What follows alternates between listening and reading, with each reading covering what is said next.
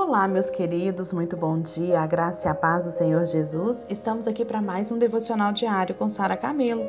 Hoje, dia 30 de outubro de 2021. Vamos falar sobre o livro do John Bevere, A Isca de Satanás, dando continuidade ao nosso estudo. Hoje vamos falar sobre traição. O nosso versículo-chave está em Mateus 24:10 e diz: Nesse tempo, muitos hão de se escandalizar, trair e odiar uns aos outros. Analisemos essa sentença, gente. Se observarmos atentamente, a gente vai ver uma progressão. A ofensa leva à traição, a traição leva ao ódio. Presta atenção. Nesse tempo, muitos hão de se escandalizar, trair e odiar. Como discutido anteriormente aqui, né, pessoas ofendidas, elas constroem muros de proteção. O foco se torna a autopreservação. Vou criar esse muro que vai me proteger e vai me autopreservar. Devemos pro nos proteger a qualquer preço. Essa é a mentalidade hoje. Isso nos torna capazes de traição. Quando traímos, procuramos nossa própria proteção e interesse à custa de outra pessoa, geralmente alguém com quem temos um relacionamento. Desse modo, uma traição no reino de Deus acontece quando um cristão, ele procura o seu próprio interesse e proteção à custa de outro cristão. Quanto mais próxima a relação, maior a traição. Trair alguém é o maior exemplo de abandono da aliança. Quando a traição ocorre, o relacionamento não pode mais ser restaurado e, se não for seguido de arrependimento genuíno. Se não tiver um arrependimento genuíno, não tem como a gente restaurar um relacionamento com base em traição. A traição, ela leva ao ódio com sérias consequências. A Bíblia nos fala claramente que aquele que odeia o seu irmão é um assassino, e todo assassino não tem vida eterna permanente em si. 1 João 3,15. Que tristeza encontrarmos exemplos de ofensas, traição e ódio entre os cristãos atualmente. É muito triste ver as pessoas falando eu odeio. Gente, isso não é palavra de estar na boca de cristão. Isso está tão frequente em nossa casa, nas igrejas, no trabalho, que se tornou um comportamento normal. A gente está anestesiado demais para a gente se entristecer quando um ministro do evangelho, por exemplo, leva outro ao tribunal.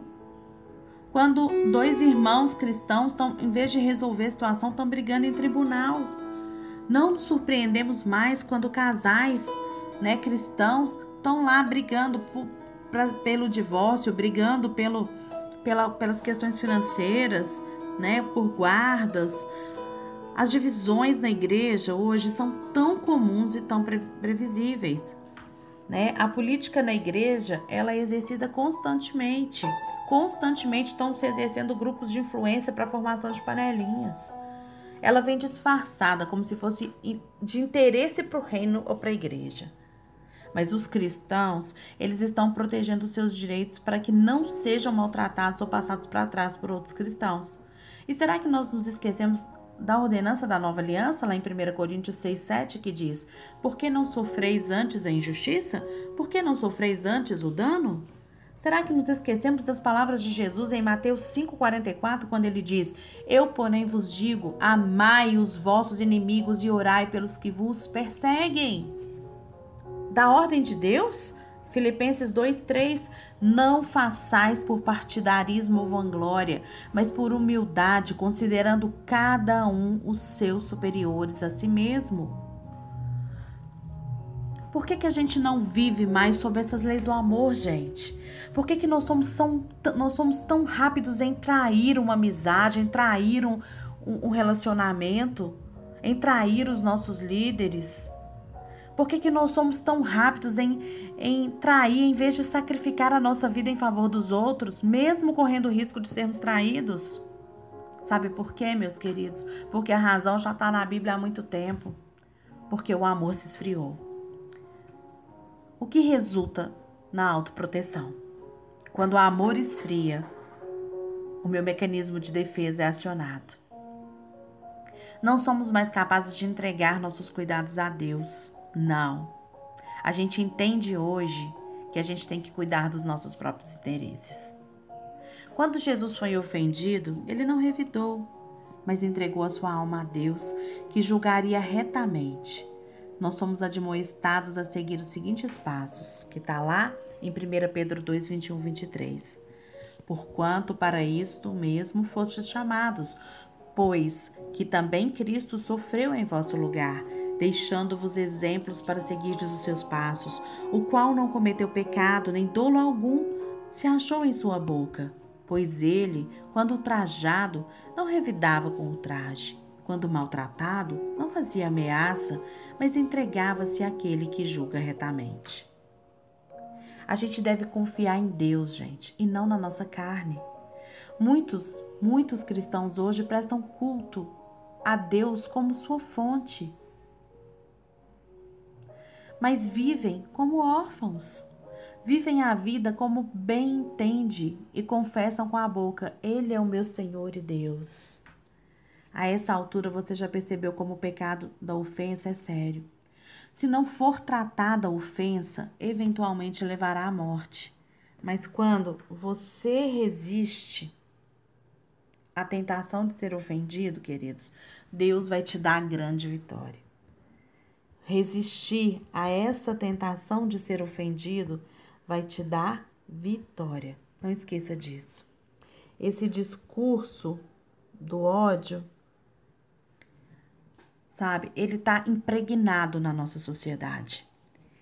Eu até tô, tô com um livro aqui que eu tô lendo, Comunicação Não Violenta. Técnicas para aprimorar relacionamentos pessoais e profissionais. Hoje existe curso para você aprender a não ter comunicação violenta porque a palavra ódio ela é comum no meio cristão e no meio não cristão. Eu odeio. Eu te odeio. Isso que você faz, eu te, por isso que você faz, eu te odeio. E a maioria dos cristãos não sabem separar o que é né, uma atitude do que é realmente o amor a uma pessoa. Eu não concordo com uma atitude, mas a pessoa que pratica aquela atitude, ela precisa ser amada. Aquela atitude que eu não concordo, mas que a outra pessoa pode concordar. Então, a gente entende, né, que o amor se esfriaria de tal maneira que aquele que pensa diferente de mim, ele precisa ser odiado. E é isso que eu quero te chamar a atenção nesse devocional hoje. Tá? Para para pensar sobre isso.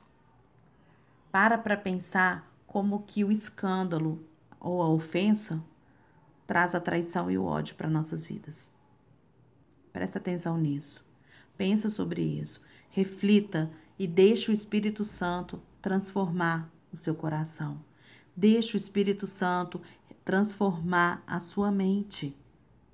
Entenda que cristão ama, cristão perdoa. Cristão, ele luta pela salvação de todos. Em nome de Jesus, que nós possamos ter entendimento dessa palavra. Até amanhã.